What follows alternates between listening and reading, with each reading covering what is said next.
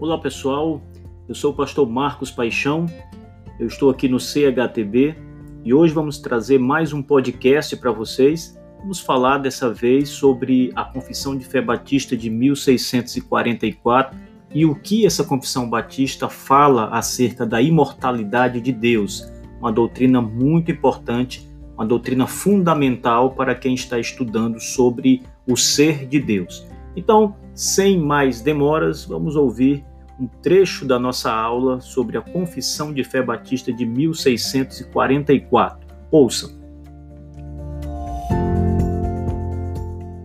O Senhor nosso Deus é um só Deus, cuja existência reside em si mesmo, cuja natureza não pode ser compreendida por ninguém senão por Ele mesmo.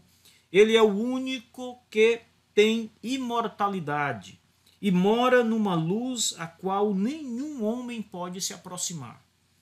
Ele é em si santíssimo, em, em todos os aspectos infinito, em grandeza, sabedoria, poder e amor.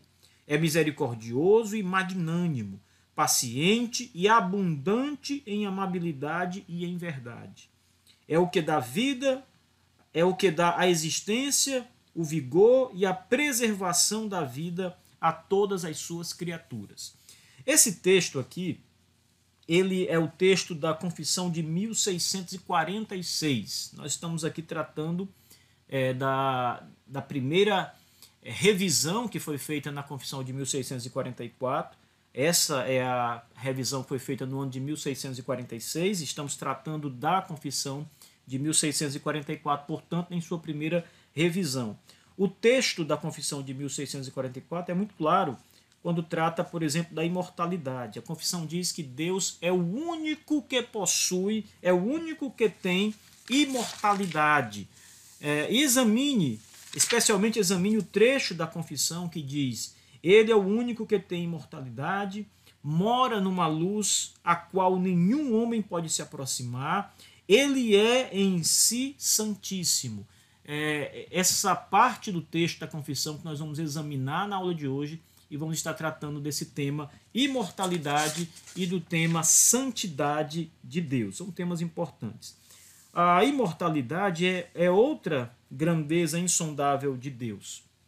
Assim como é, essa característica divina da imortalidade está também relacionada ali como atributo da eternidade.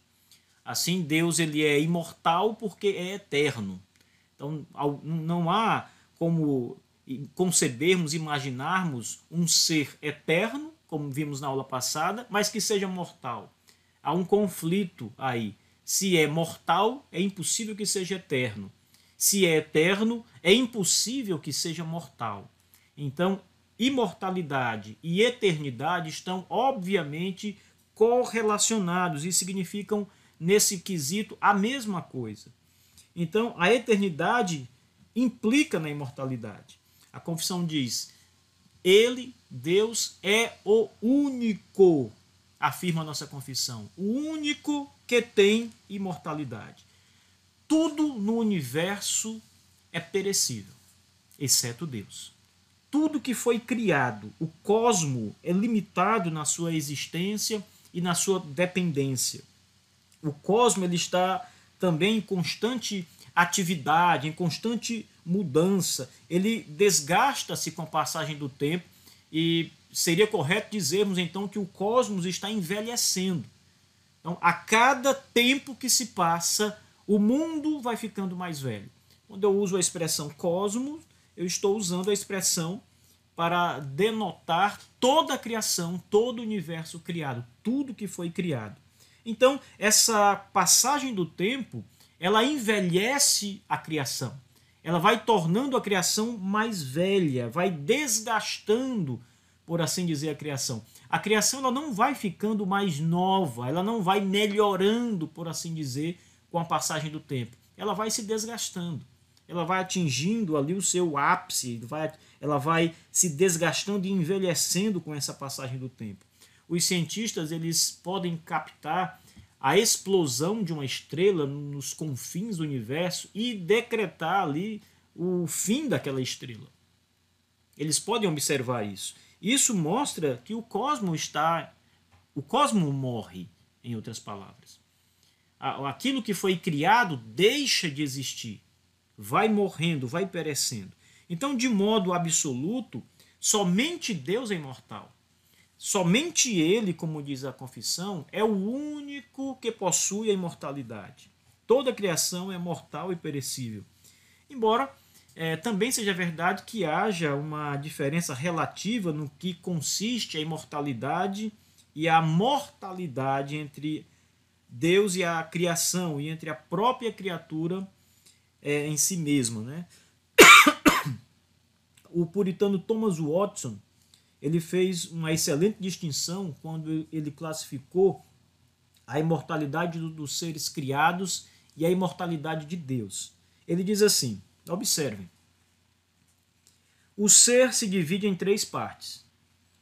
Um, aquele que tem começo e terá um fim, como todas as criaturas sensíveis, as feras, as aves, os peixes, estes, quando morrem, são destruídos e voltam ao pó. O ser deles termina com o fim de suas vidas. 2.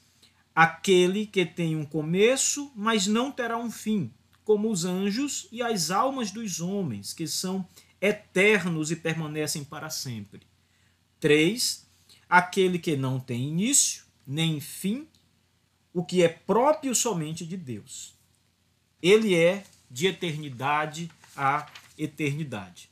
Observe que essas, essa palavra de Thomas Watson acerca da, dessa classifica, classificação tripla relativa no que diz respeito à, à eternidade ou à mortalidade, por assim dizer, mostra essas três características: seres que são criados, mas que terão um fim, ou seja, deixarão de existir de fato, depois ele classifica os seres que têm começo, mas não terão fim. E aí entram os anjos, entram os homens que foram dotados com essa eternidade. Eles nunca deixarão de existir. Os homens nunca deixarão de existir. Os anjos nunca deixarão de existir. Eternamente estarão existindo, quer no sofrimento eterno, quer na glória eterna. E por último, ele mostra aquele ser único, exclusivo, que não tem início e nunca terá fim essa propriedade, como diz o Thomas Watson, ela é exclusiva de Deus. É um atributo que somente Deus possui. Então, essa criação inferior, por assim dizer, essas criaturas sensíveis, como classifica o Thomas Watson, sofrem a destruição do ser com a morte. Né? Eles deixam de existir de fato, retornam ao pó, como diz a própria Escritura. Homens e anjos são mortais, mas quando foram criados por Deus, Deus dotou homens e anjos com a eternidade. Ou seja, a, a existência espiritual destes seres não tem fim. O próprio corpo humano, embora pereça na morte física, será reconstituído e ressuscitado. A Escritura diz: uns para a vida eterna, outros para a vergonha e para o sofrimento eterno. Então eles foram dotados com essa eternidade. Eles não são eternos porque tiveram um começo, mas neste sentido de não ter fim, podemos considerá-lo considerá-los aqui como eternos ou infinitos nesse sentido de não terem fim. Essas duas primeiras classificações do ser são diferentes quanto à natureza essencial e são relativos quanto à imortalidade mas são totalmente diferentes de Deus, ou da eternidade de Deus, ou da imortalidade de Deus, quando analisamos. Essa característica de Deus está relacionada com a sua própria natureza. A essência divina é imortal. A imortalidade, imortalidade é a essência de Deus, é a natureza de Deus. Deus é absolutamente imortal, absolutamente eterno. Anjos são mortais, anjos são destrutíveis e podem deixar de existir se Deus assim desejar. Então, se Deus é, quisesse, ele poderia ter determinado o fim dos anjos.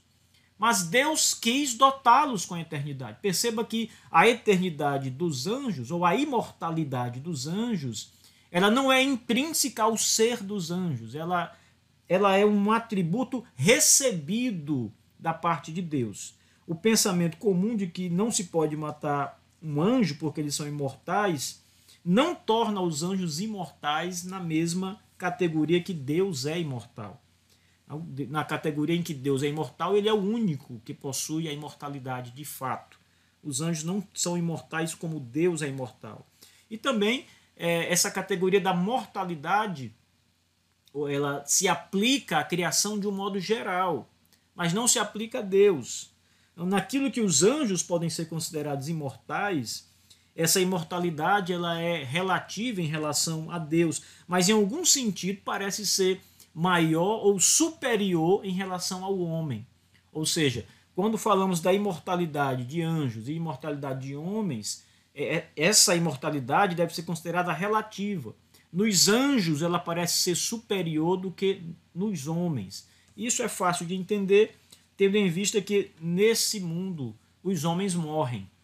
Nós morremos, nós vamos deixar de existir aqui neste mundo, mas seremos ressuscitados. Nosso corpo irá ao pó da terra, será consumido pelo pó da terra, nosso espírito estará de volta com Deus. Contudo, há o que nós chamamos de morte. A Escritura diz enfaticamente que o nosso Senhor Jesus Cristo morreu e foi sepultado. Então a morte, ela faz parte da vida humana, mas não faz parte da vida angelical.